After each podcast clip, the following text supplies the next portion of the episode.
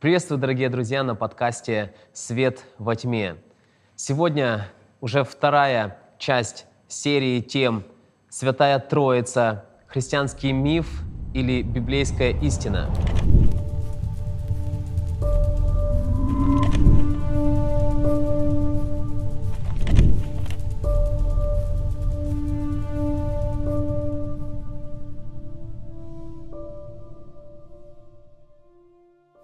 Прошлой теме мы разбирали очень интересные вопросы о триединстве Бога. Мы разбирали такие вопросы, насколько это практический момент для христианина, зачем это вообще необходимо знать и разбираться в этом, триедин ли Бог. Мы рассматривали вопрос, а, если Троица — это истина, то почему мы не встречаем это слово в Библии? Также мы касались библейской аргументации триединства Бога и другие вопросы. Поэтому, друзья, очень рекомендуем посмотреть предыдущую тему, если вы вдруг ее не видели. Ссылочку вы найдете в описании под этим роликом. Ну, а сегодня мы продолжаем, друзья, изучать эту тему. Сегодня у нас будет очень серьезная подтема этой трилогии, касающаяся природы Христа. Кто есть Иисус Христос? Просто великий пророк, а, либо же Он есть сам Бог. Сегодня у нас в гостях по-прежнему Игорь Ильич, доктор теологии, пастор церкви, автор ряда книг. Игорь Ильич, приветствуем вас. Здравствуйте. Э, хотелось бы нашу сегодняшнюю под тему начать с вот такого вот интересного вопроса. Вы знаете, с, прошлой, с прошлого раза прошло некое время, мне было время поразмыслить над этим всем. Я вот думал, вот пришел гость, образованный, высококвалифицированный, опытный. И я как бы такой вот молодой человек, который там, ну, что-либо знает, но все-таки, ну, объективно умом потягаться там тяжело. Например, мне с вами. И у меня вопрос такой, а действительно ли э, вот истину, в частности, о триединстве Бога, может понять только такой вот серьезный, образованный человек высокого ума, Э, который просто вот имеет много знаний, скажем, либо это связано еще с какими-то другими вещами. Что нужно для того, чтобы понять вот такие вот истины великие? Ну, во-первых, хотел бы сказать, что ты, Олег, скромничаешь о своих умственных способностях. Ой, Это первое, что я хотел бы сказать. Потому да что ладно. человек, не имеющий хорошего интеллекта не может собирать такую аудиторию э, в интернете. Но, конечно же, по сути вопроса, если говорить, это действительно очень важный вопрос, потому что многим христианам кажется, э, по примеру, знаете, у нас греческое мышление, и мы думаем, что гнозис, он спасает от всего. Библия — это не книга, которая э, отвергает знания — отвергает умственные способности или высокий интеллект. Библия никогда не говорит, пожалуйста, выбрось логику, и все, что алогично, все правильно. Нет. Но Библия ставит разум на свое место.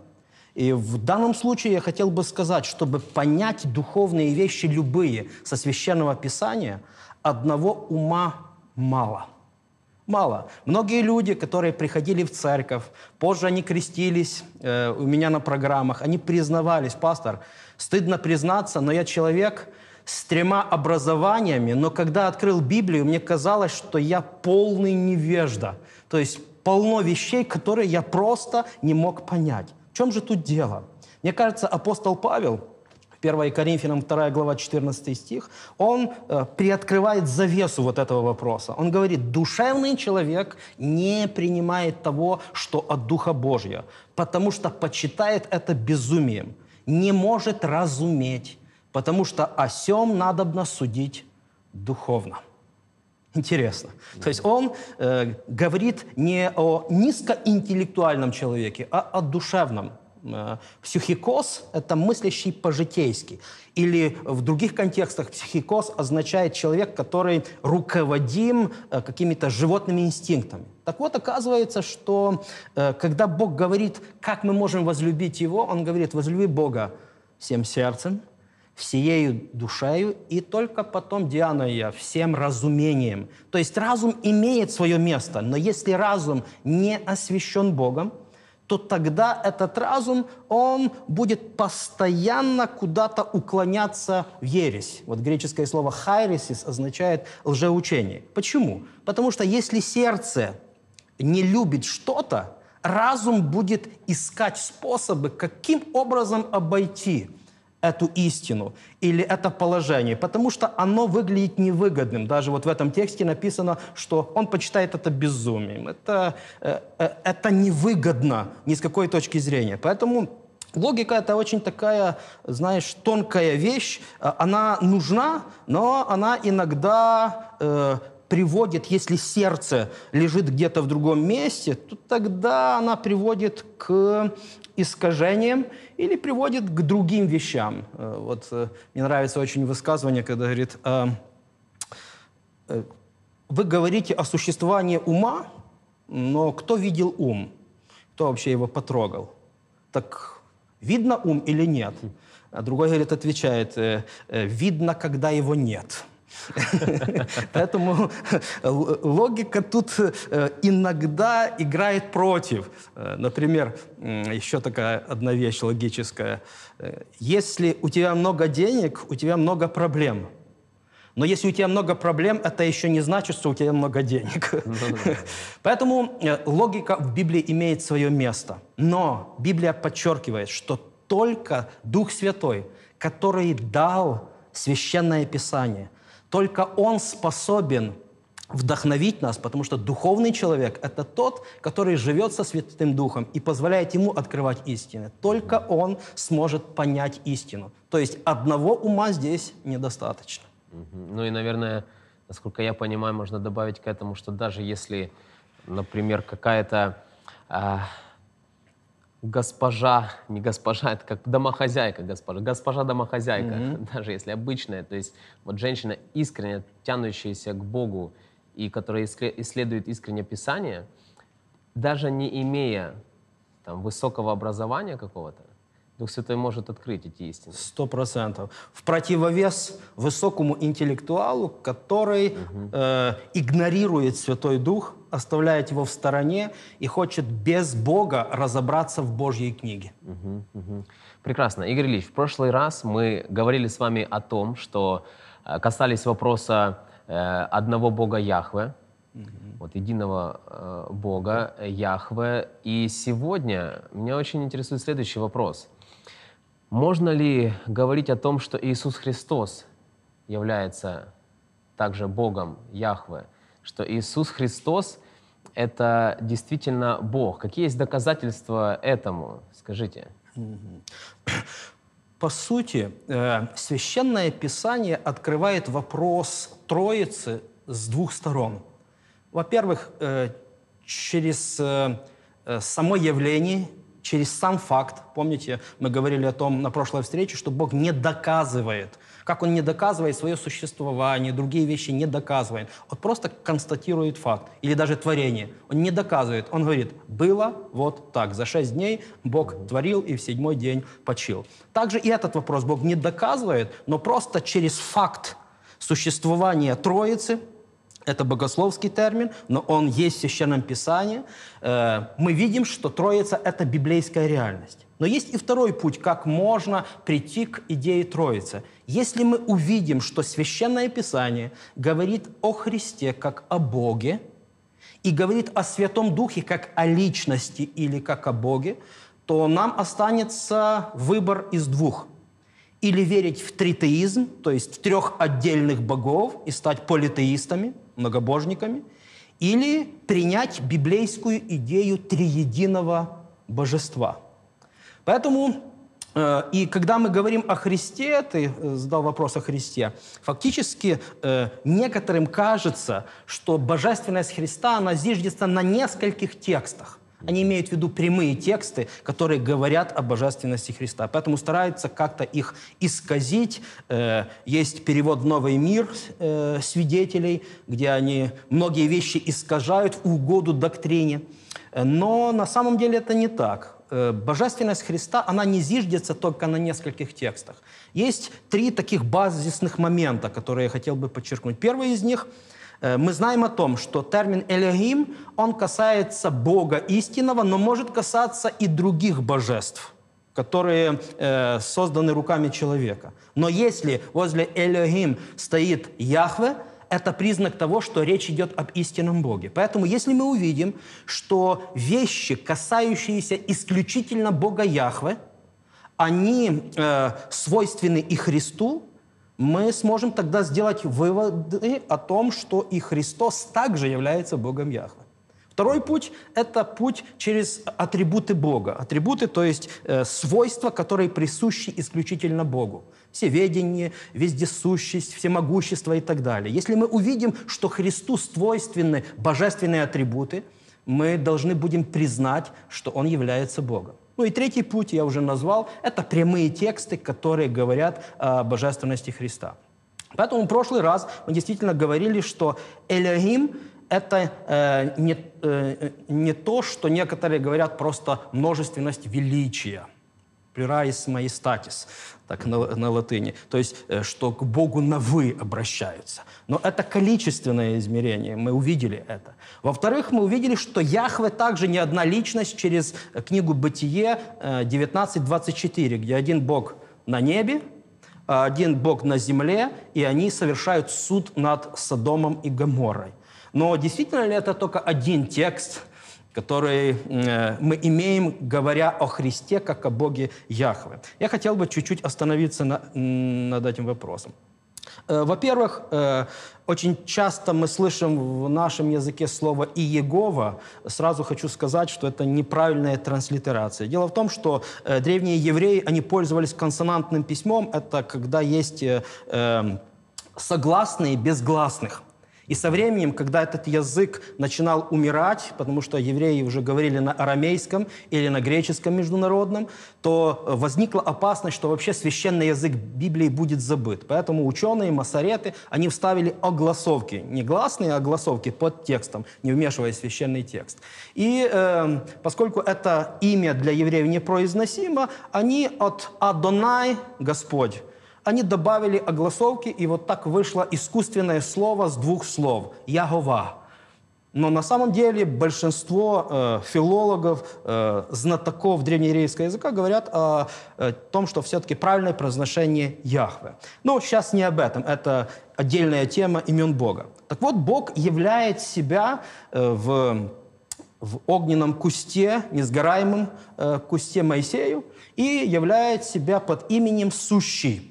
В оригинале это «эхе ашер эхе», откуда как раз и происходит э, слово «Яхве». Буквально переводится э, «я буду, который буду».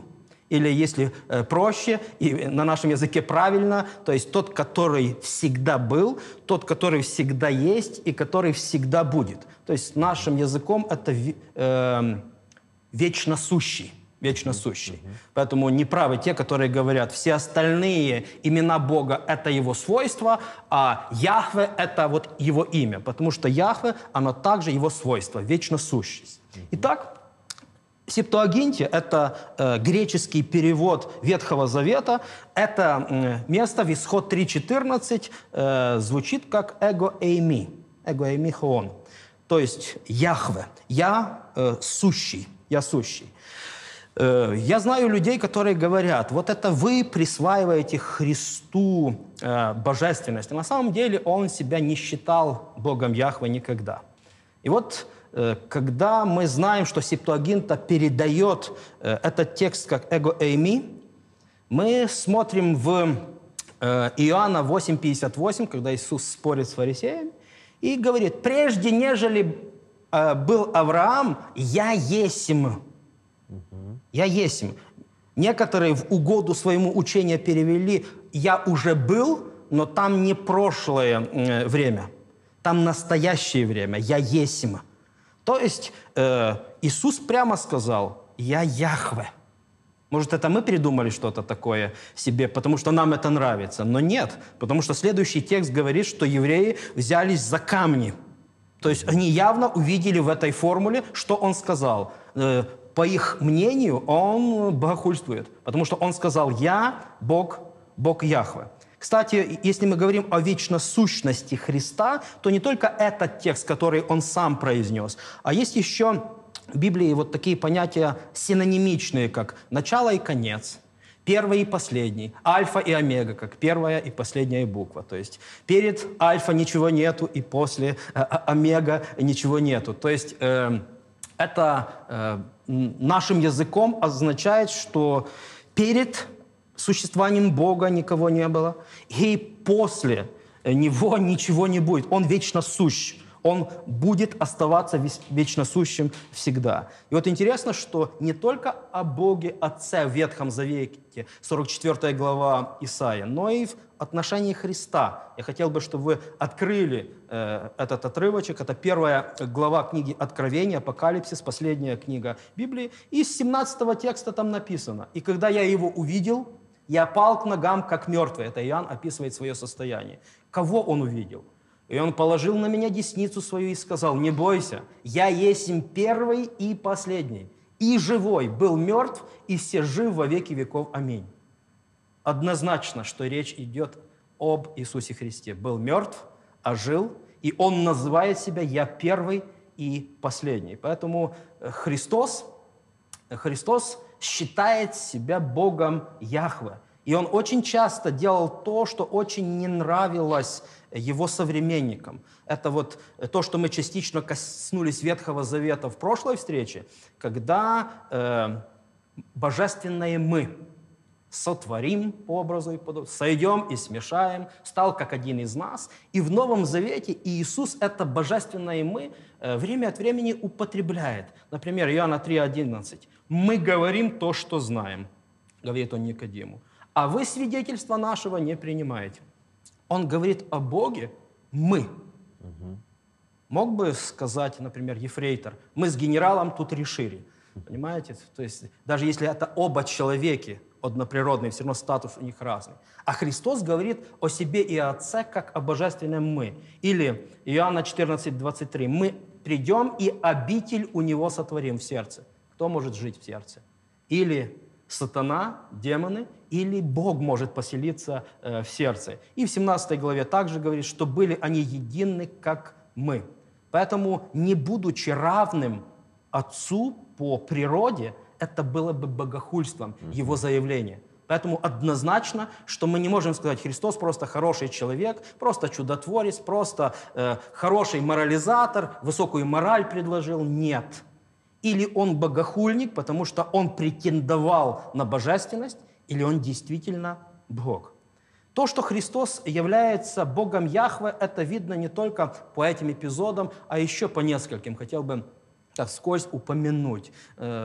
Э, Хотел бы, чтобы э, вы понимали, эта передача не претендует на такое полное, э, детальное освещение, освещение этого вопроса. Если вы захотите, вы сможете э, в моей книге более детально остановиться, проверить все библейские тексты, поразмыслить. А тут мы только так обзорно эти вещи рассматриваем.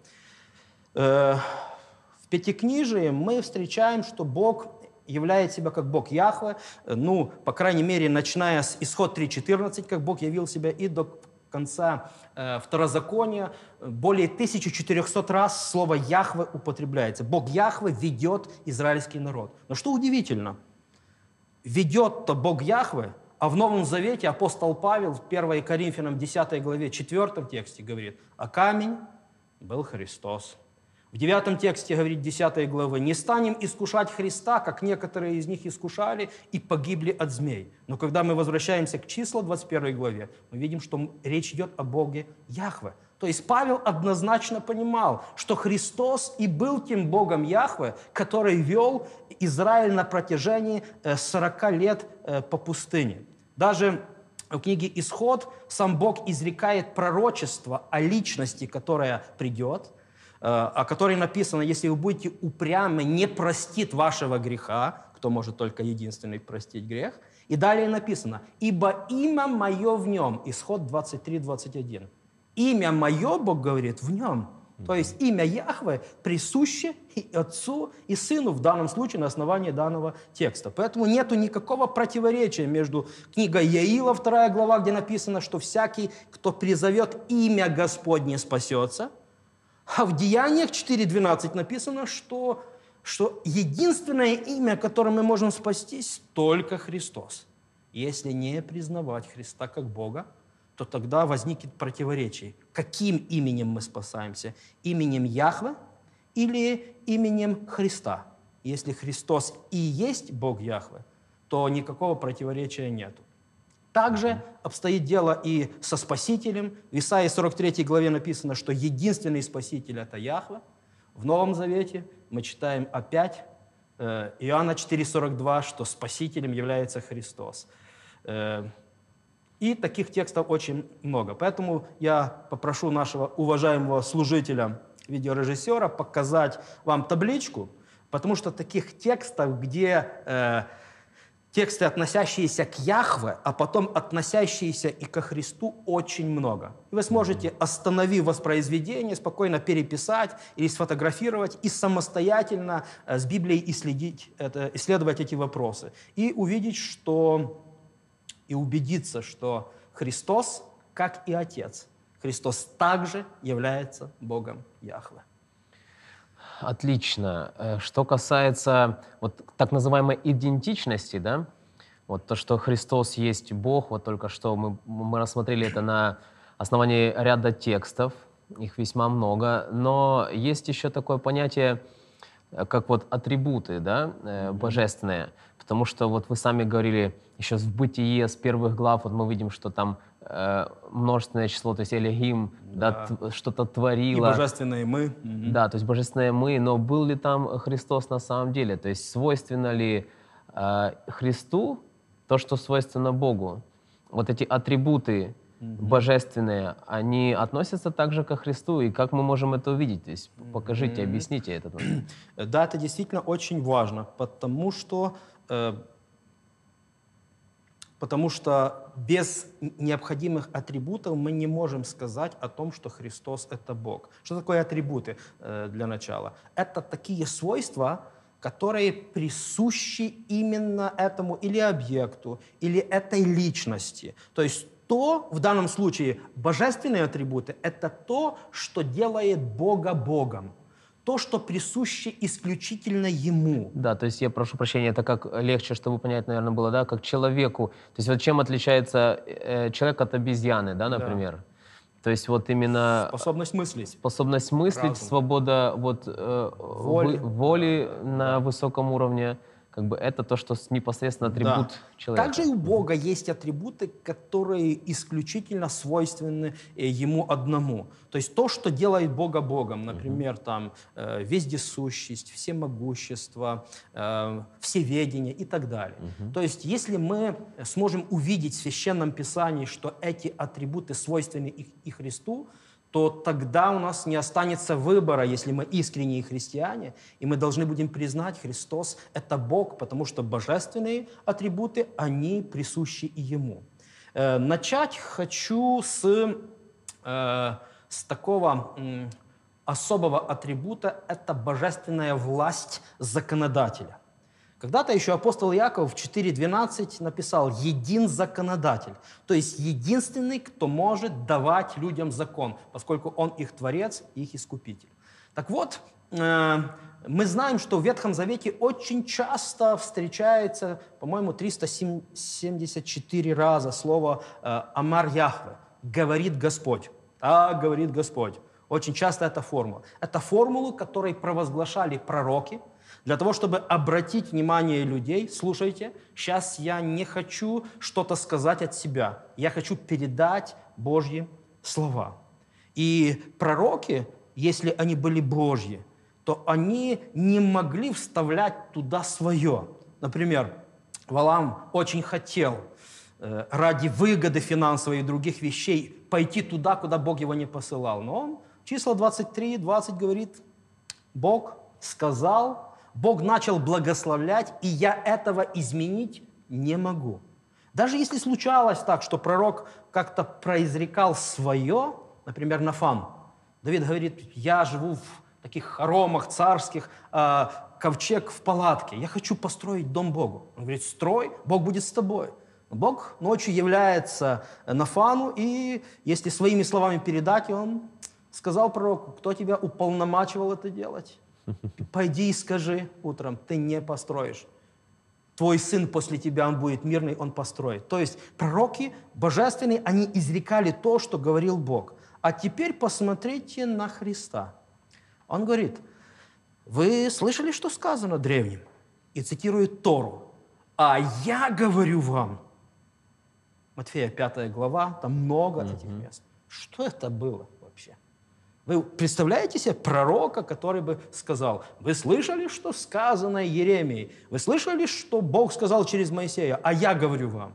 Он был бы побит камнями, как еретик. Поэтому, когда Христос говорит, а я говорю вам, Он снова оставляет нам только два выбора.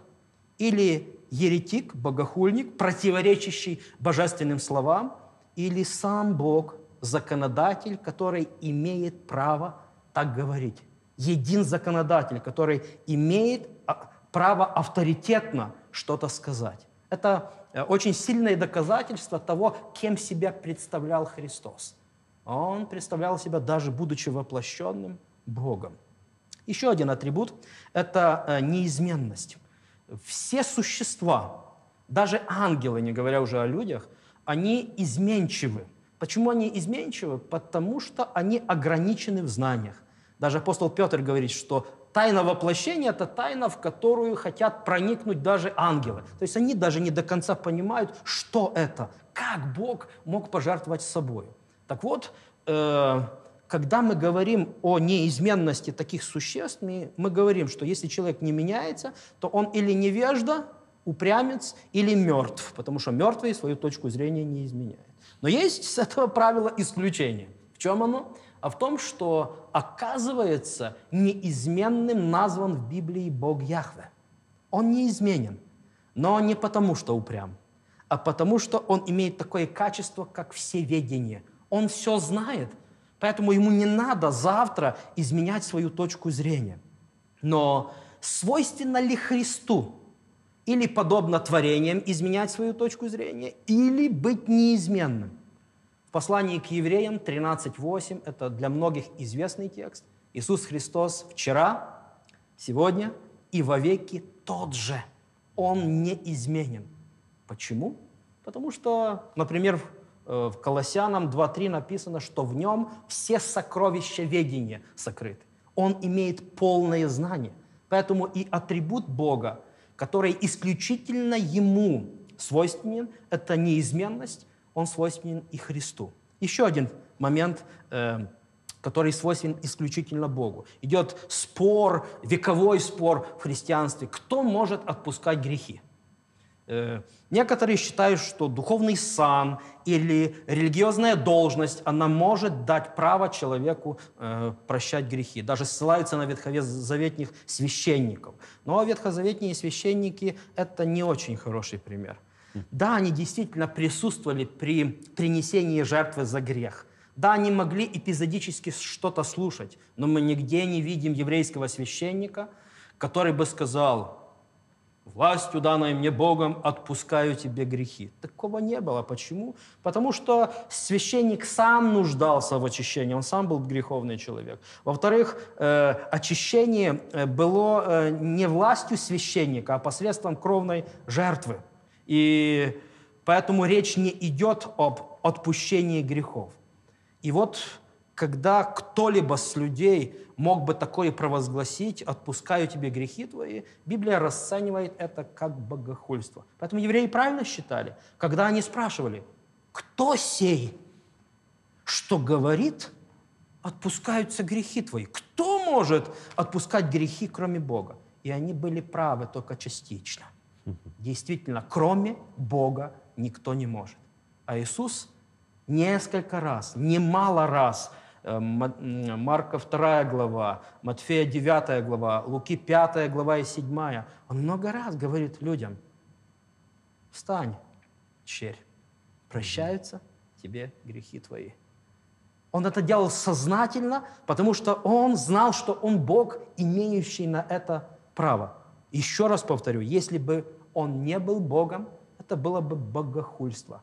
Поэтому мы не можем Христа просто воспринимать как э, учителя или милосердного благодетеля. Он представляет себя Бога. И еще один момент, на, с моей точки зрения, важный. Это до, достойный поклонения. Опять же таки, кому и перед кем, перед кем преклоняться. Бог так создал человека, что он не может ни перед кем не преклоняться. Поэтому или он поклоняется перед истинным Богом, или он ищет заменителя. Это как на продуктах некоторых написано, что идентичный натуральному. То есть вкус тот же, но это натуральная химия. Поэтому э, человек может поклоняться вещам, там, э, фетишизм, гедонизм сегодня распространен, это э, смысл жизни в получении удовольствий самых разных и так далее. Деньги обожествляют, э, это все для многих и так далее.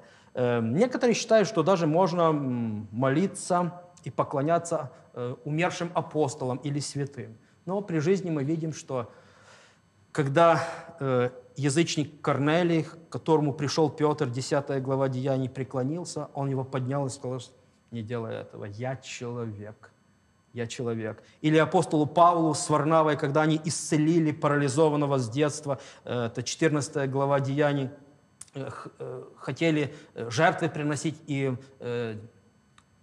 поклоняться, то там вот такое мощное слово, бросившись же в народ – экпедао означает буквально вот так локтями, как в час пик в троллейбус. Ходишь или в метро. Он бросился и говорит, что вы делаете? Я же как раз проповедую вам истинного Бога, который един, достоин поклонения. Кстати, даже святые ангелы, они не позволяли себе поклоняться. Дважды Иоанн видит сияние, и когда видит сияние, он понимает это присутствие Бога, и он поклоняется. И дважды, 19 глава и 22 откровение, написано, ангел поднимает его дважды и говорит, не делай этого, Богу одному э, поклонись.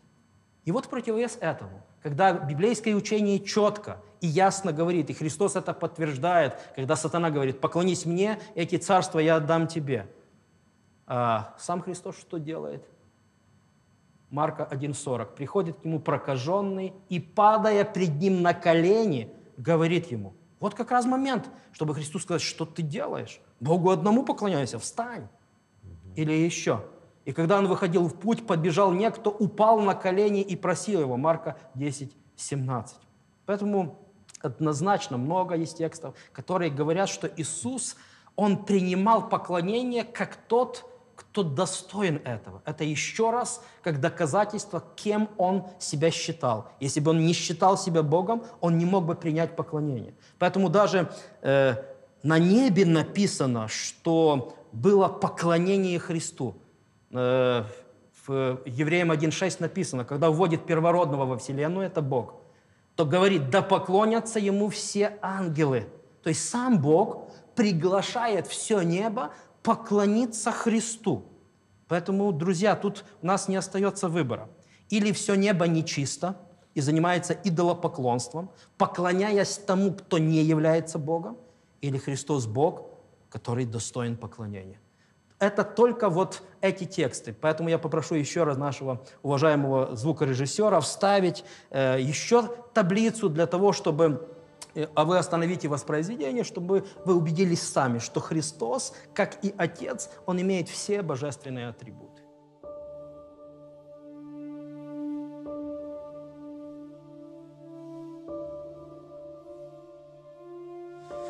Да, это все очень интересно, это все очень убедительно. Мы видим уже сколько аргументаций в пользу божественности Христа.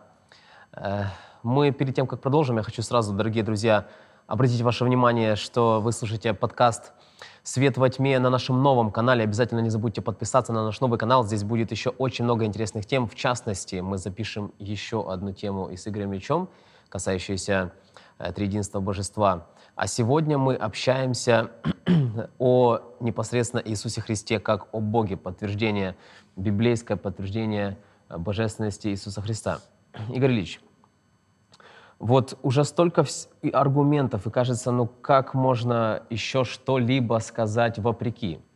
Но я слышал немало теорий, весьма таких вот э, серьезных, вроде бы как основательно убедительных теорий о том, что, может быть, Иисус и Бог, но Он такой вот, ну, скажем, полубог или недобог, или маленький Бог, Меньший да, Бог, да? меньший Бог, потому что, ну, вот как есть, люди говорят о людях, да, вот это вот, вот это человек, вот это вот настоящий большой человек, а это, ну, как бы, кто он такой? И так уже и на Иисуса говорят. Ну, может быть, он как бы и Бог, но маленький какой-то, незначительный. Что вы по этому поводу можете сказать? Тут я буду краток, потому что м, пусть те, которые изобрели этот термин «меньший Бог», пусть они его и нам объяснят. Чтобы я понял, по-простому, вот так, чтобы любой простой человек э, мог понять, что такое меньший Бог, что это. То есть что это? Пантеон богов, где есть большие боги, меньшие боги, и вот Христос среди меньших, или как это понимать? Это индуистское учение, но не христианское. Вы не найдете этого учения в Священном Писании о меньшем Боге. Это первое. Второе, э, что такое Бог? Бог – это характеристика его природы. Кто он?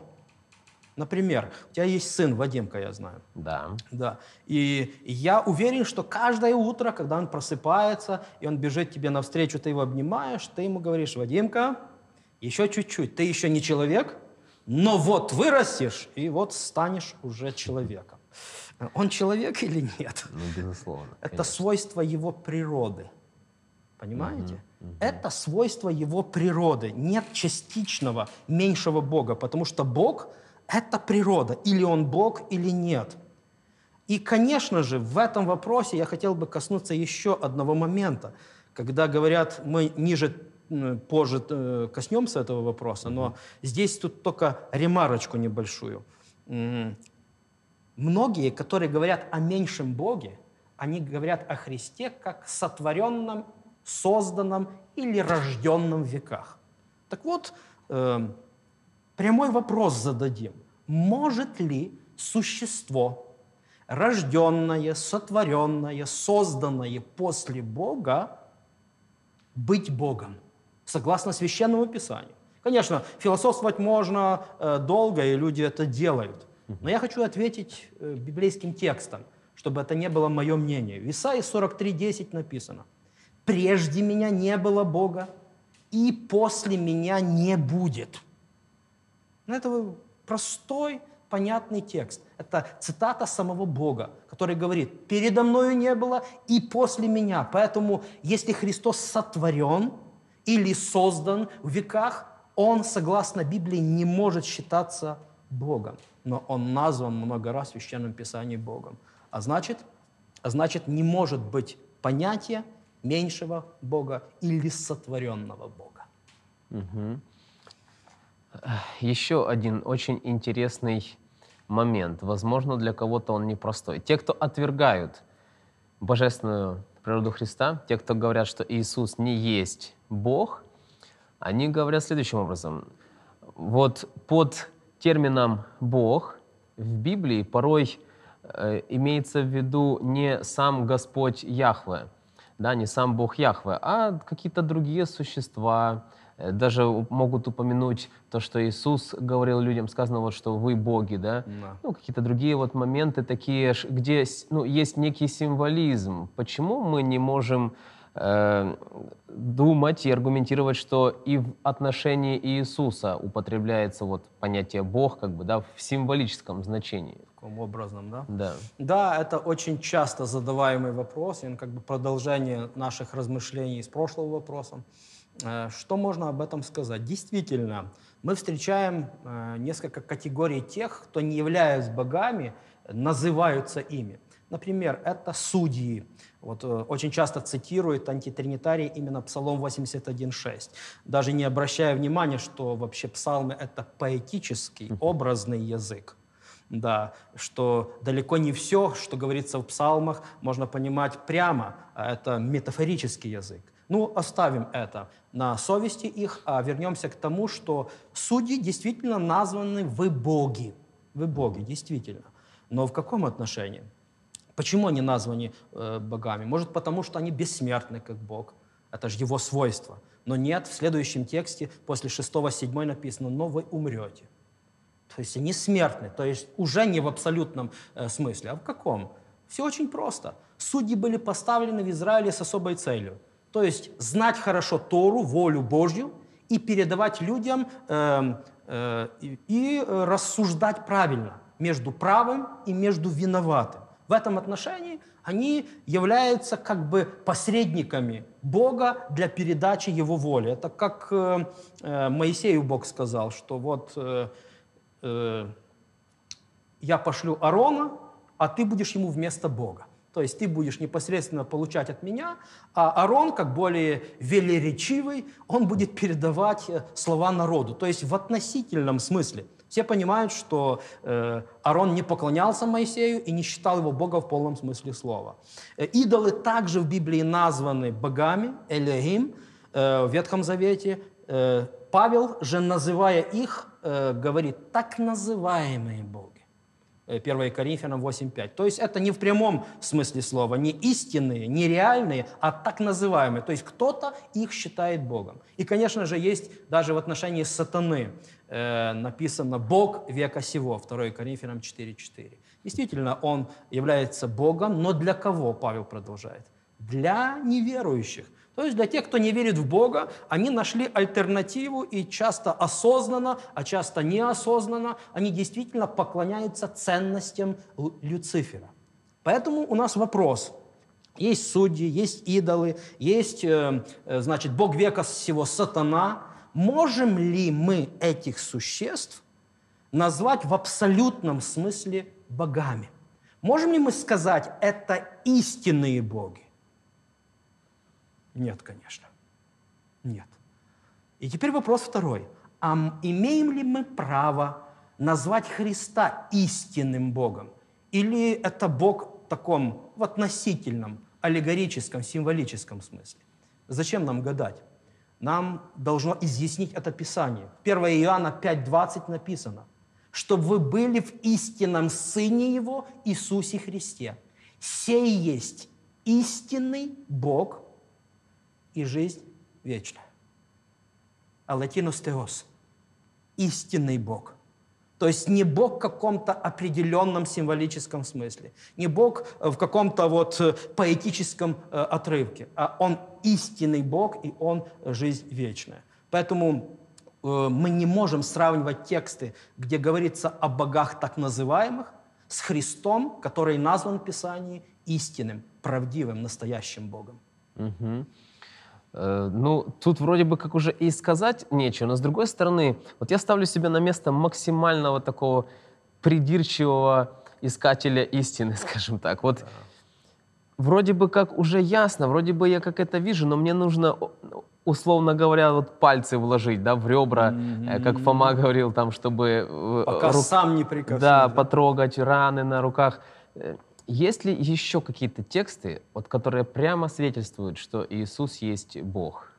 Да, я э, хочу сказать, что специально оставил эти тексты в конце. Почему? Потому что э, если мы только на них полагаемся, то то, с чего мы начинали. Некоторые могут сказать, вот избрали несколько текстов, и вот э, на основании их делают целую теорию. Мы показали, что это э, всебиблейская теория. И в отношении Бога Яхвы, и в отношении атрибутов Бога, которые свойственны Христу. Но есть, конечно, и прямые тексты. Очень интересно, что сегодня существуют некоторые теории и некоторые возражения против божественности Христа.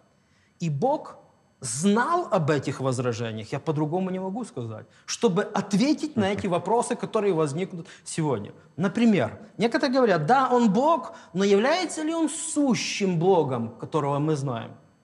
Римлян 9.5. И от них Христос по плоти, сущий над всем Бог. Там очень сильное выражение на греческом. Хон эпи пантон теос, что означает «сущий над всеми Бог». Да. Он названный сущим Богом. Э, как и в Септуагинте, например, вот этот текст, э, исход 3.14, где Бог явился Моисею. Тоже «эго эймихо он», подобная фраза употребляется. Э, дальше мы встречаем еще одно свидетельство о божественности Христа, когда в пророчестве Исаии 9.6 написано, что родится сын, и дадут ему имя чудный советник, Бог крепкий, Отец вечности. То есть Иисус названным Богом крепким. Э, если я не ошибаюсь, Гибор слово, Гибор, крепкий Бог. Да, то есть э, Бог, э, Он названный Богом крепким в пророчество и Отцом вечности, князем мира. То есть Христос прямо в пророчестве уже предречено было, что хотя Он воплотится, но Он останется Богом. Наш текст, который мы употребляли выше, 1 Иоанна 5.20, «Сей истинный Бог и жизнь вечная», он тоже прямой текст. Э, если говорить о меньшем Боге, то есть еще один текст, который э, указывает на то, что мы не можем Христа называть каким-то меньшим Богом или Богом сотворенным. Колоссянам 2.9. «Ибо в нем, это речь о Христе, обитает вся полнота божества телесного». Пантоплероматес теотес. Вся полнота божества – Слово «плерума» очень часто э, греками употреблялось, когда там, например, укомплектован было полностью судно моряками, или загружено полностью грузом, или э, когда были финансовые взаимоотношения, и когда полная сумма отдана, это называлось «плерума», то есть полностью все покрыто. Христос названный Богом в полном э, смысле этого слова, в котором полнота божества. Интересно, что известный специалист греческого языка Тренч, он пишет, это не просто солнце позолотило его Божьим величием, но он был и остался совершенным Богом. Очень интересно, что я встречал людей, которые говорили, это все хорошо, пророки свидетельствуют апостол, но если бы вот сам Отец назвал бы Сына Богом, для меня это было бы достаточной аргументацией. Вы знаете, Бог тот, который отвечает на чаяние нашей души, если мы искренни, если мы не лукавим. А о Сыне, это Еврею 1.8, в пятом стихе говорится, что Отец говорит о Сыне, то есть это прямая речь Отца. Что Отец говорит о Сыне? А о Сыне «престол Твой, Боже, век века». Сам Отец называет в данном тексте э, Христа Богом в полном значении этого слова.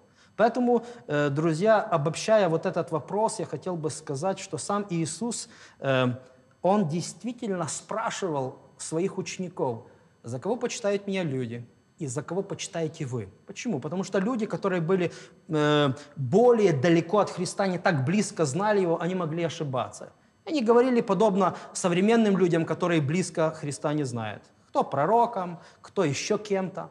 А вы за кого почитаете меня? Это очень важный вопрос, потому что Иоанна 5:23 Иисус сам говорит, чтобы все чтили Сына, как чтут Отца. Кто не чтит Сына, тот и не чтит Отца, пославшего Его. Хотел бы обратить э, внимание, что если мы христиане, то тут э, употреблено слово «тимао», то есть воздавать честь, и все должны почитать Сына. Это раз.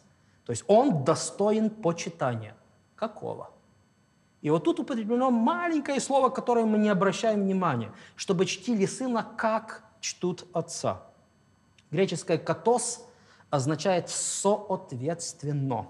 Настолько, насколько, подобно тому. То есть подобно тому, как мы чтим отца, также соответственно и мы должны чтить сына. Мы чтим отца как кого? Как в полноте Бога. Конечно. Значит, и Иисус говорит – что вы в полноте должны чтить также и меня. Иначе, он говорит, если вы не воздаете вот таких божественных почестей мне, мне, то вы не чтите и Отца, сколько бы вы об этом ни говорили. Потрясающе. Но здесь очень сложно перечить этому всему, практически невозможно, я бы сказал. Но с другой стороны, могут найтись те люди, и я знаю их весьма на самом деле немало, кто говорит, ну подождите, вот вы уже нам доказали, вроде бы как показали э, с двух сторон, да, двумя способами. Вот идентичность Иисуса как Яхве, э, атрибуты божественные, вот Иисус ими владеет прямые также. Тексты. Да, прямые тексты. Но а само понятие, вот Сын Божий, разве это само понятие, оно не показывает то, что Иисус однажды, ну, когда-то был рожден, то есть, ну, что Он не в веках, да, существует, раз Он Сын. Вот есть Отец, а есть Сын, как вы говорили, да, вот у меня есть сын, да, я вот был до, я был до моего сына, а здесь как? Э, Это очень интересный момент. Э, Это вопрос терминологии, и он очень важен. Э, Когда говорят «я хочу вас послушать», что имеют в виду? Если это говорит Олег Боков, он просто пригласил меня на передачу, он просто хочет послушать мнение. Да. Если это говорит врач, я хочу вас послушать, то ясно, что он не ждет выкладки о Троице, он чего-то другого ждет. Если музыкант говорит, к которому мы пришли, чтобы там записаться на курсы, я хочу вас послушать, он не имеет в виду, что он будет э, с этим перископ, как называется, да? Э, штука, которая слушает. Э, Он точно не будет этим заниматься. Он хочет послушать, есть ли у нас музыкальный слух. Ну, если пастор, душепопечитель говорит, я хочу вас послушать, он Стет- имеет в виду четвертое, совершенно другое. То есть получается, что контекст, он определяет, что имеется в виду под термином «послушать». Или когда вас спрашивают, э, вы вообще свободны? Как вы ответите на этот вопрос? Я считаю, что э, по-разному можно на это ответить. Потому что ты не знаешь, кто спрашивает. Если тебя спрашивает девушка, ты свободен? Ты скажешь, нет, у меня есть жена, двое детей. Если спрашивает мама, ты свободен. Понятно, что она имеет в виду совершенно другое.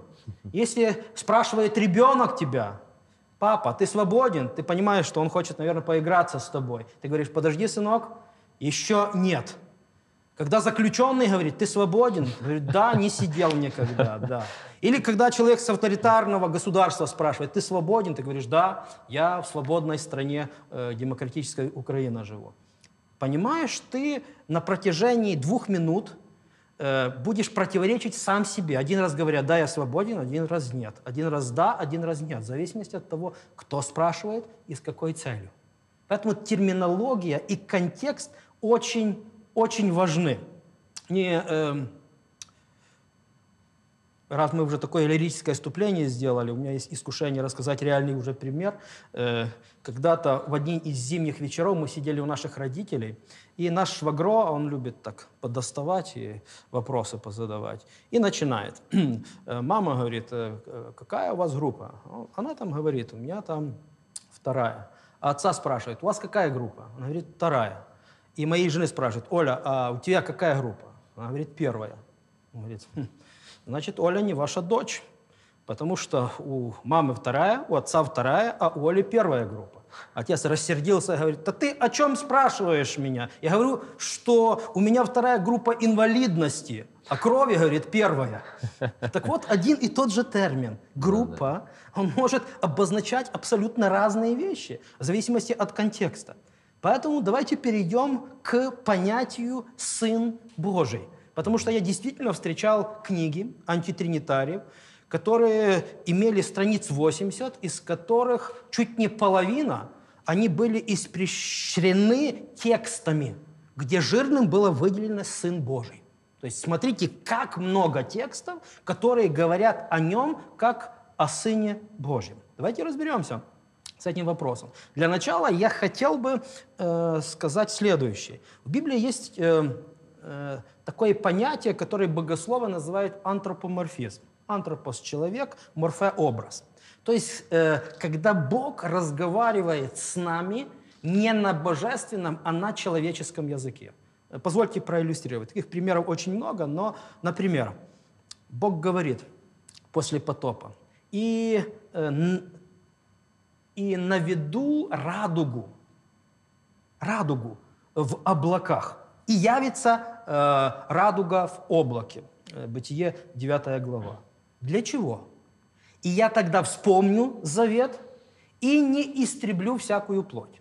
То есть радуга, она нужна Богу как напоминалка, чтобы в случае, если он рассердится на грешных людей, не затопил их снова, а потом сказал, я же обещал, что больше потопа не будет. Вы понимаете, о чем речь идет? Бог не забывает. У него нет склероза. Он, э, ему не нужны напоминалки, как мне.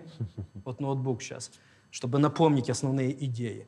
Ему это не надо. Но он говорит нашим языком, чтобы быть близким Богом. Или Бог говорит, когда о Содоме, 18 глава, «Сойду и посмотрю, действительно ли то, как вопль о нем поднимается, действительно ли там столько злодеяний?» угу. Что это? Это антропоморфизм, то есть когда Бог говорит человеческим языком для того, чтобы э, достучаться до нас, чтобы быть близким Богом. Богу не нужно сходить вниз, чтобы посмотреть. Он прекрасно видит все э, из неба. То есть Бог, Он сходит на наш уровень, как э, мы, когда наши дети маленькие, э, мы не начинаем говорить им сложные вещи о Троице, а мы склоняемся над ними и простые, понятные вещи говорим. И Подобных примеров антропоморфизма в Библии очень много. Поэтому, когда э, Бог хотел показать близость, близость небесных э, личностей Троицы, Он старался найти образ, образ, который был близок бы нам. И наиболее близким образом был образ отца и сына, близких, теплых, Э, отношений любви. Откуда мы это знаем? Может, это я придумал для того, чтобы как-то теорию состряпать? Нет, друзья. Например, два текста, которые я хочу вам э, процитировать. Евреям 1.5 написано, «Кому из ангелов сказал Бог, ты, сын мой, я ныне родил тебя?» И еще, «Я буду ему отцом, а он будет мне сыном». В шестом тексте написано, что речь идет о воплощении Христа – то есть во время воплощения Бог говорит, я буду ему отцом, а он будет мне сыном. То есть это те роли, те аналогии, те образы, которые применил Бог для того, чтобы показать близость отношений в Небесном Троице. Или еще э, ангел, когда говорит о воплощении Христа, Луки 1, 32, 35. «И он наречется Сыном Божьим». Поэтому мы можем сказать, что отношение сын-отец – это его роль в плане спасения Бога Сына. Это его особая роль, и которую мы не можем применять буквально. Э, почему? Потому что мы знаем, что мы еще в прошлой передаче об этом говорили, Бог трижды говорит, кому уподобите меня. То есть нету э, такой аналогии один к одному, чтобы мы сказали, это и есть Бог, это и есть Троица. Э, поэтому э, нельзя применять э, греческую логику к библейскому тексту, потому что иногда она помогает, когда мы говорим о земных вещах, но иногда может сильно мешать. И я покажу это логическим примером, потому что наиболее часто, когда говорят о Сыне Божьем, говорят следующее. Ну слушайте, но понятно же и ребенку. Если сын, значит рожденный. Если рожденный, значит имел начало. Если имел начало, значит не Бог. Но что здесь вообще непонятно? Все логично и просто. Логично? Давайте обернем эту логику обратно тем, которые э, задают этот вопрос. Если мы идем этой логикой до конца, то у каждого отца есть свой отец, дед – а у деда есть то, что мы называем прадед и так далее, и так далее. Если мы эту логику один к одному применим, тогда мы скажем, и отец, он не предвечен, потому что мы должны искать по генеалогии еще кроме отца э, других божеств, которые были пред ним. И по логике земной, где есть сын, должна быть и мать. Понимаете, до какого абсурда мы можем довести э, понятие о божестве, если будем земную кальку применять к небесной? Поэтому это не аргумент абсолютно. Это образы как отца, у которого нет отца, так и у сына, который э, не был рожден, зачат или когда-то в веках э, сотворен. Поэтому это аналогия. И как любая аналогия, она имеет возможность что-то подчеркнуть, а именно подчеркнуть э, три вещи, которые я бы сказал. Когда евреи говорят понятие «сын», они подчеркивают несколько вещей. Во-первых, когда говорится «сын», это какие-то особые черты принадлежности к группе. Например, сыны Сиона или сыны Велиара. То есть люди, которые объединены в одну группу по каким-то признакам. Во-вторых, это означает родственная близость. Родственная близость. И в-третьих, э, оно подчеркивает идею одной природы. Например, Иисус говорит своим современникам, ваш отец дьявол. Это же не означает, что они были зачаты буквально дьяволом. Это означает, что у них с дьяволом одна природа, греховная, невозрожденная.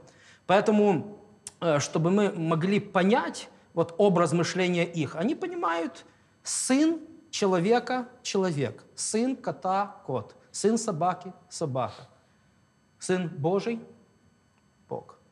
Мы позже еще коснемся текстов, которые это подтверждают. Но э, образ мышления еврея именно такой. Потому что, например, когда э, в Иоанна 5.18 написано, что хотели убить его иудеи за то, что не только нарушал субботу, но отцом называл Бога, делая себя равным Богу. Наш греческий менталитет бы сказал, но если называет его отцом, значит, он сын, значит, он рожденный, значит, он не Бог. Но нет. Они считали, что он считает себя равным Богу, если он говорит о себе, как о Сыне э, Божьем. Поэтому нету противоречия. Мы уже упоминали э, текст Исаии 9.6, когда в одном тексте написано «Сын дан нам», и сразу же написано «Бог крепкий». Нету противоречия между божественностью и между э, образом Сына. Тем более, что написано «Отец вечности». Отец вечности – это э, идиоматическое выражение, означающее «вечный». То есть он предвечный, он родил вечность, он не имеющий ни начала, ни конца. Вот такие интересные вещи о Сыне Божьем. Так, хорошо. Но если мы говорим, что он не имеет ни начала, ни конца, если он никогда не был рожден, это просто вот чтобы нам было легче понять, э, то как же тогда вот взять элементарно текст, который знает ну, наверное, весь христианский мир однозначно. Его еще называют э, идейно-центральным текстом Библии, да, порой, что вот э, Иоанна 3,16. Mm-hmm. «Ибо так возлюбил Бог мир, что отдал Сына Своего, единородного, дабы всякий верующий в Него не погиб, но имел жизнь вечную». Написано «единородного», то бишь э, однажды он был рожден, получается. Да, да, это текст, э, которые христиане используют для того, чтобы э, осознать радость своего спасения. Э, некоторые используют, чтобы показать, что Христос не тот, за кого себя выдает, или не тот, за кого вы его считаете.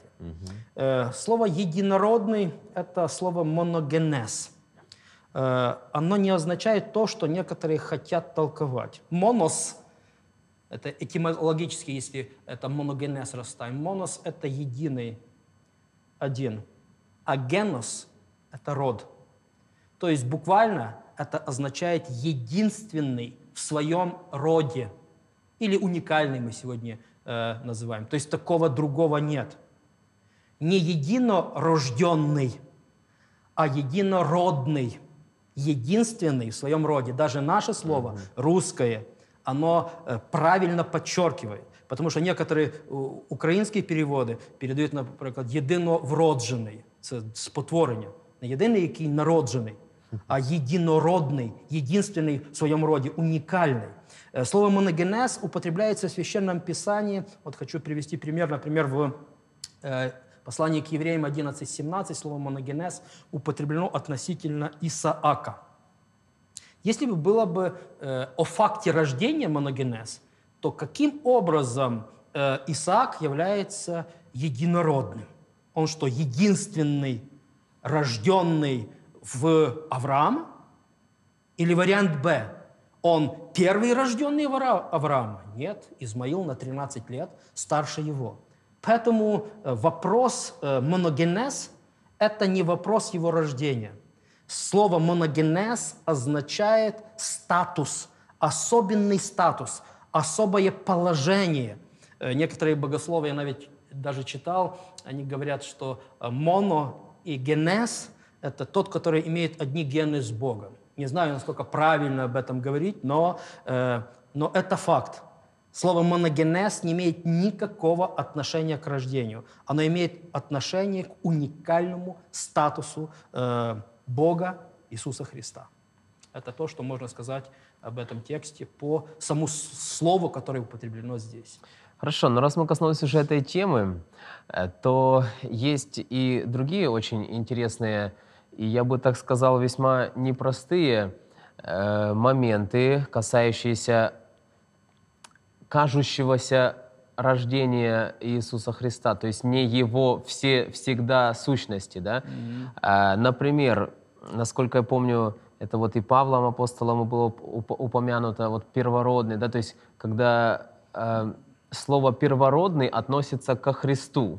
Mm-hmm. То есть раз первородный, значит, он был первым, э, кто был рожден как mm-hmm. бы от Бога, да, и к этому же еще можно добавить э, Давидом был такой текст, через э, Давида был такой текст, вот написан, что «ты, сын мой, я ныне родил тебя». И здесь говорится конкретно, ну, Бог говорит о, э, о, рождении. О рождении, о рождении. да. Поэтому как, как здесь быть с этим?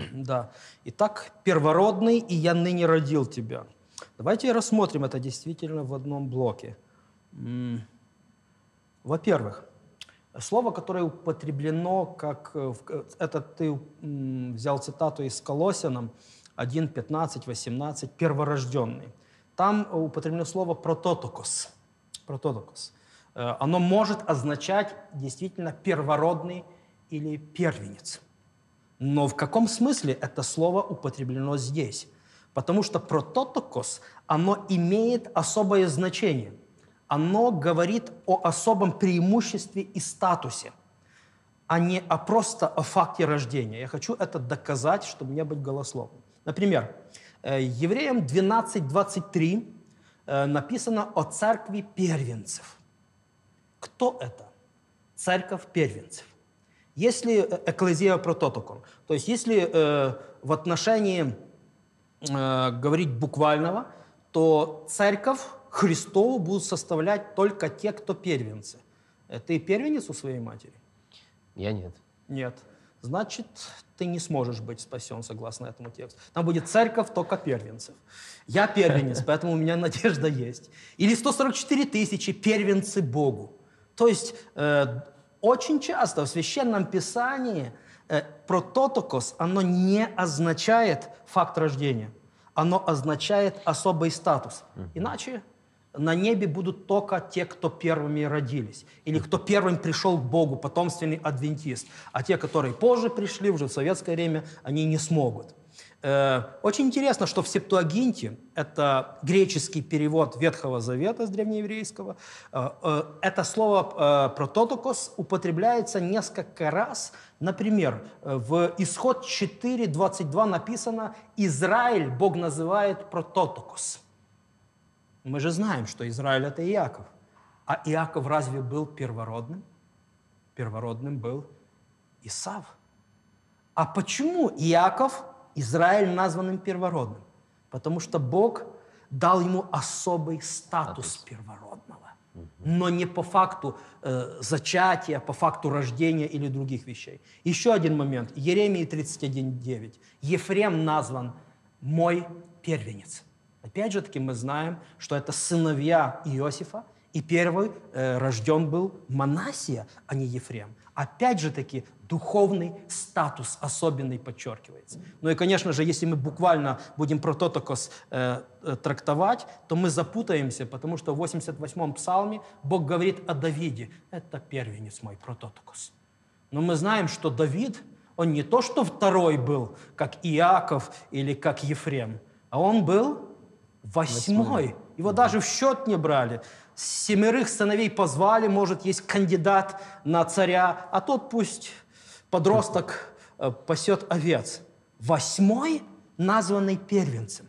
Итак, друзья, на основании этих фактов мы видим, что слово «прототокос» э, – это Э, речь идет о статусе, о положении, о духовном преимуществе, а не о факте рождения. Почему? Потому что этот же прототокос в Евреям 1.6 э, названо, что этому первородному должны поклониться все.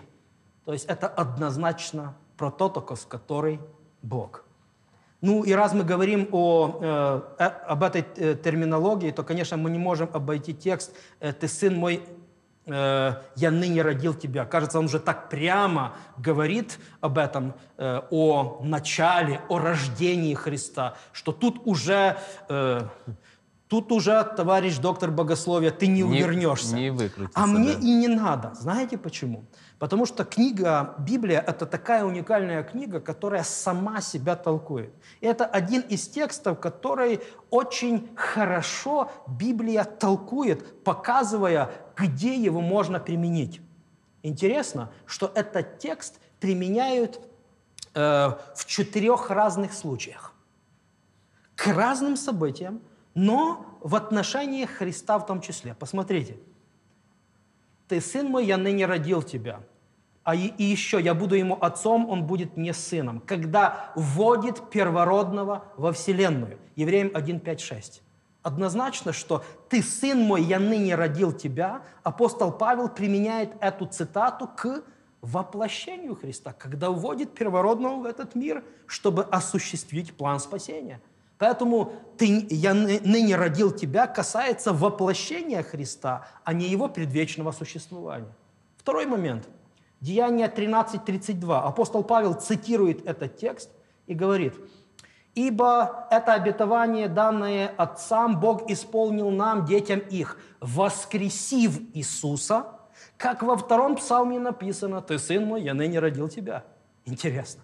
Апостол Павел ставит этот текст в другой контекст и показывает, «Ты, сын мой, я ныне родил тебя» – это о воскресении Христа со второй смерти, которого воскресил Иисус, и этим действием Он помиловал все человечество. Вот почему Иисус говорит, кто и умрет, он имеет надежду на жизнь.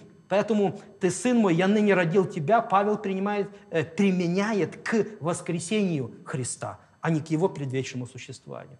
Третья вещь. Евреям 5, 5, 6. «Так и Христос не сам присвоил славу быть первосвященником, но тот, кто сказал ему, «Ты, сын мой, я ныне родил тебя». Как и в, в другом месте говорит, «Ты священник по чину Мелхиседека». То есть апостол Павел в пятой главе Евреям применяет это ко Христу, что Он рожден как первосвященник, как ходатай за нас. Пока Он не умер за нас и не был спасителем, Он не мог быть ходатаем. Поэтому третье применение этого текста «Ты не, «Я ныне родил тебя» – это Иисус как первосвященник. Ну и, наконец, последнее – это э, откуда взят, взята эта цитата. Это Псалом 2, э, где речь идет и о буквальной коронации в будущем Соломона, но это псалом мессианский, который указывает на мессианство Христа. Поэтому э, «Ты, сын мой, я ныне родил тебя», «Проси, и я дам народы в наследие, и пределы во владение тебя» – это мессианское пророчество о царствовании Христа. Он рожден как царь. Это случится тогда, когда земля наконец-то уже э, перестанет быть мятежной планетой и воссоединится с Отцом. Как видите, четыре применения Библия дает тексту э, «Ты, сын мой, я ныне родил тебя», о его воплощении, о его воскресении, о его э, первосвященстве и о его воцарении. Но нет ни одного текста, который говорит о рождении Христа когда-то в веках. Более чем убедительно, по крайней мере для меня, мне очень интересно, как наши дорогие зрители э, отреагируют на это все. Мне очень интересно было бы, я думаю, всем нам почитать ваши комментарии. Э, возможно, ваше видение изменилось из-за услышанного. Возможно, вы имеете какие-то еще там аргументы вопреки, э, чтобы поставить их услышанному. Пожалуйста, пишите свои комментарии, мы будем их внимательно читать и стараться отвечать на каждый. Я нашел еще один аргумент э, в пользу э, теорий, что Иисус не есть Бог. Э, я слышал такую Ты меня версию. заинтриговал. Я слышал такую вот версию, что с- с- сами слова Иисуса, слова самого Иисуса, Отец мой более меня, вот они показывают, что, посмотрите, ну, Отец, э, Иисус Христос сам сказал, что, ну, я не претендую. Вот Отец, вот это да, вот это Господь Бог, а, ну, как бы, я менее, то есть Отец более, соответственно, по логике, да, как мы говорили, я менее. Э, не является ли это аргументом против? Э, Знатоки греческого языка, они э, обращают наше внимание на слово «мейдзон», которое здесь употреблено «более», как переведено. Э, кори- э, Корневое слово «мегас». мегас. И они обращают внимание, что очень часто слово «мейдзон», «мегас», оно употребляется по отношению к двум объектам, но которые э, одной природы. Например, э, двое людей, но э, Олег и Игорь, но Олег более спортивен, чем Игорь. Да? Более подтянут. Да? Э, более. Но это двое э, личностей одной природы. Когда же речь идет о преимуществе э, разных природ, то, например, Евреям 1.4 написано, что Христос превосходнее ангелов.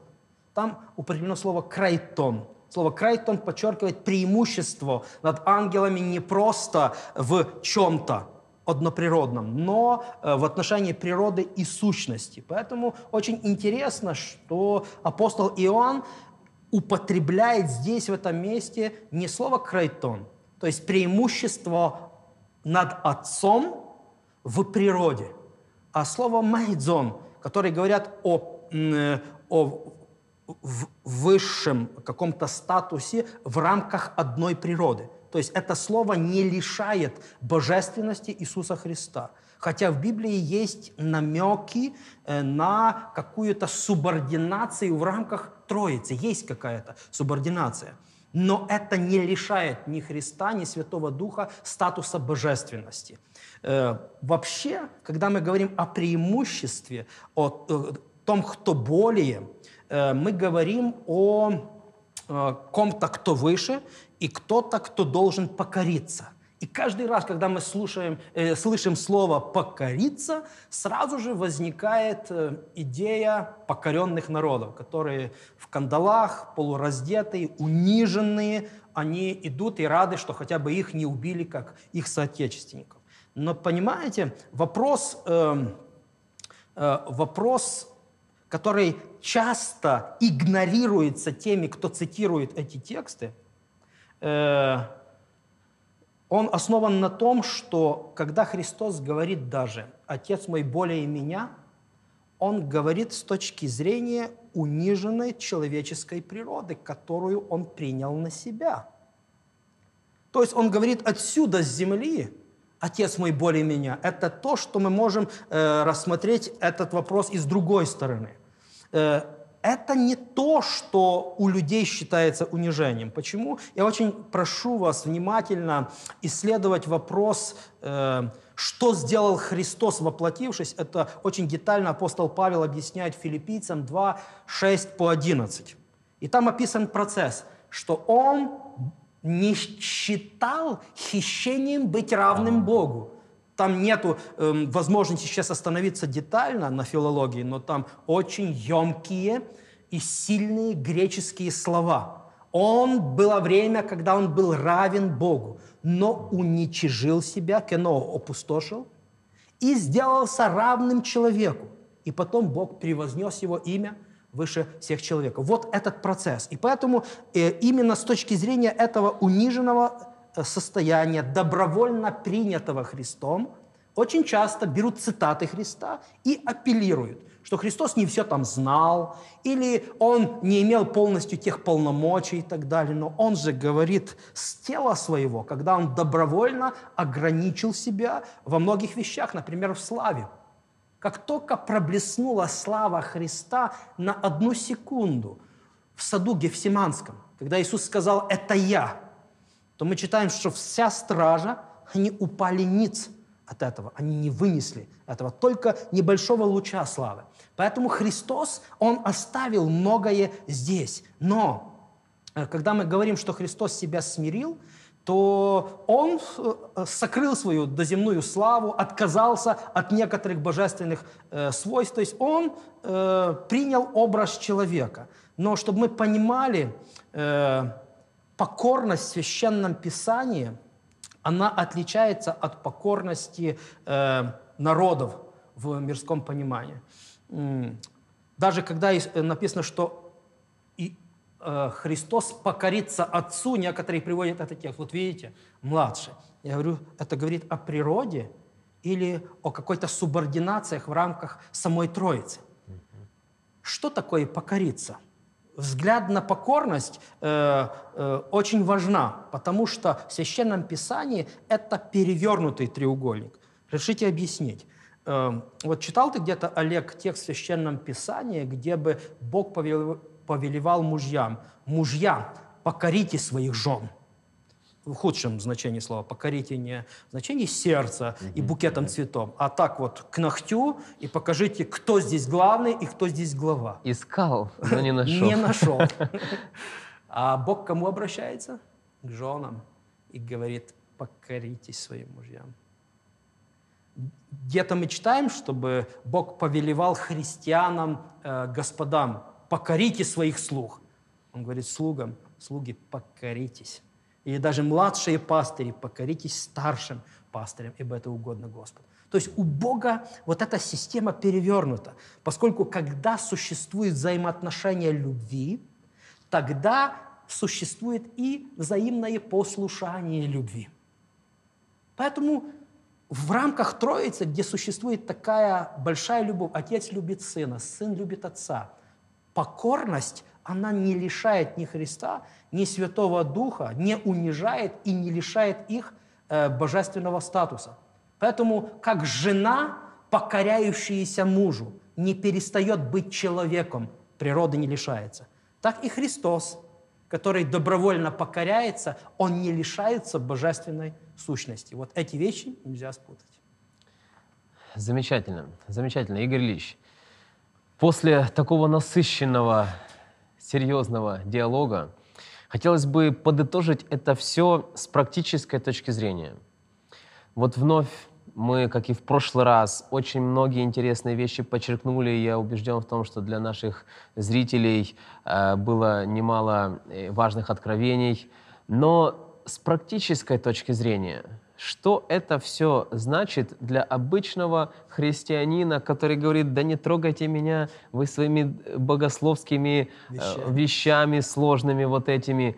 Я вот поверил, мне этого достаточно. Я просто буду верить в Бога, а все вот эти вот э, сложные нюансы, для чего это мне нужно? Вот объясните. Пусть богословы разбираются. Друзья, я хотел бы еще раз подчеркнуть том, что я буду подчеркивать в каждой из тем трилогии. Это не теоретический вопрос. Потому что все ереси в веках, все страшные гонения, все вещи несправедливые, которые были даже в рамках христианской церкви, они происходили, и корни их в одном – в искаженном понимании Бога. Кто такой Бог?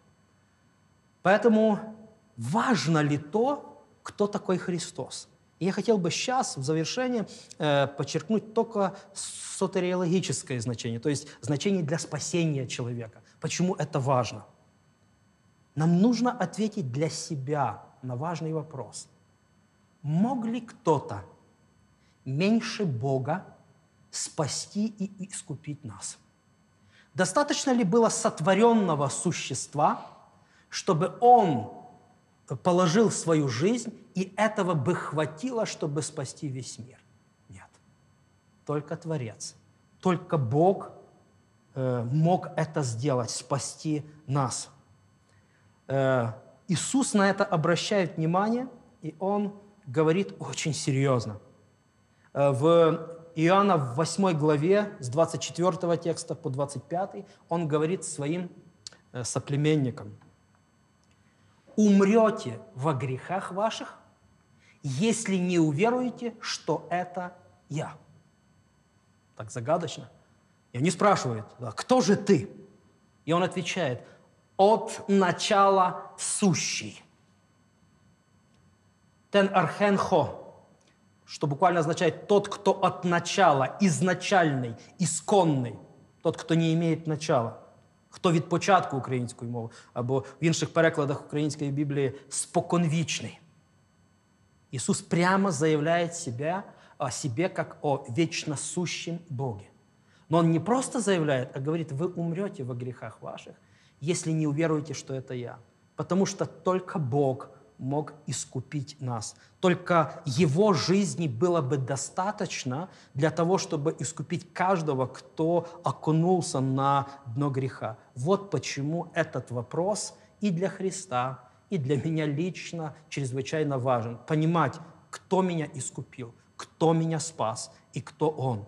Поэтому мне кажется, что лучшее исповедание, которое мы можем сказать, это повторить слова Фомы – который, прикоснувшись ко Христу, к его ранам, он сказал, «Господь мой и Бог мой». Поэтому мое желание, чтобы мы не просто теоретически познали тему божественности Христа, а чтобы Он стал нашим Спасителем и Господом нашей жизни. Это моя мечта, о чем я и молюсь. Восхитительно. Спасибо огромное, дорогие друзья. Спасибо вам за просмотр, за ваше внимание.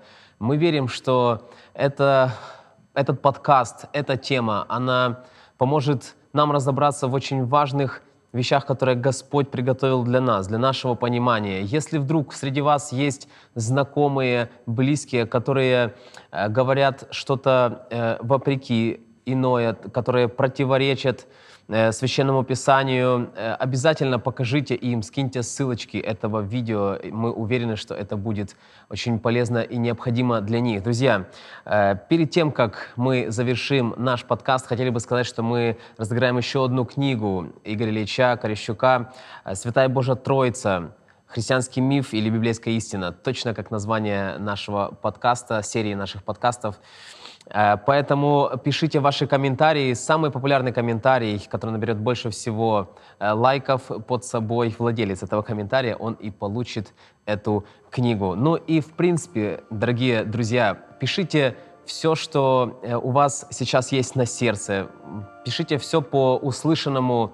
Мы обязательно будем это читать отвечать вам на ваши вопросы. Мы обязательно постараемся в будущем записать отдельную рубрику э, с Игорем Ильичем «Ответы на вопросы», которые, возможно, мы не смогли э, раскрыть здесь в рамках нашего этого подкаста. Подписывайтесь, конечно же, на наш канал. Обращаю ваше внимание, что это новый отдельный канал Олег Боков подкаст, э, где будет очень много разнообразных, важных для христиан тем. Друзья, спасибо вам огромное за внимание. До новых встреч. thank you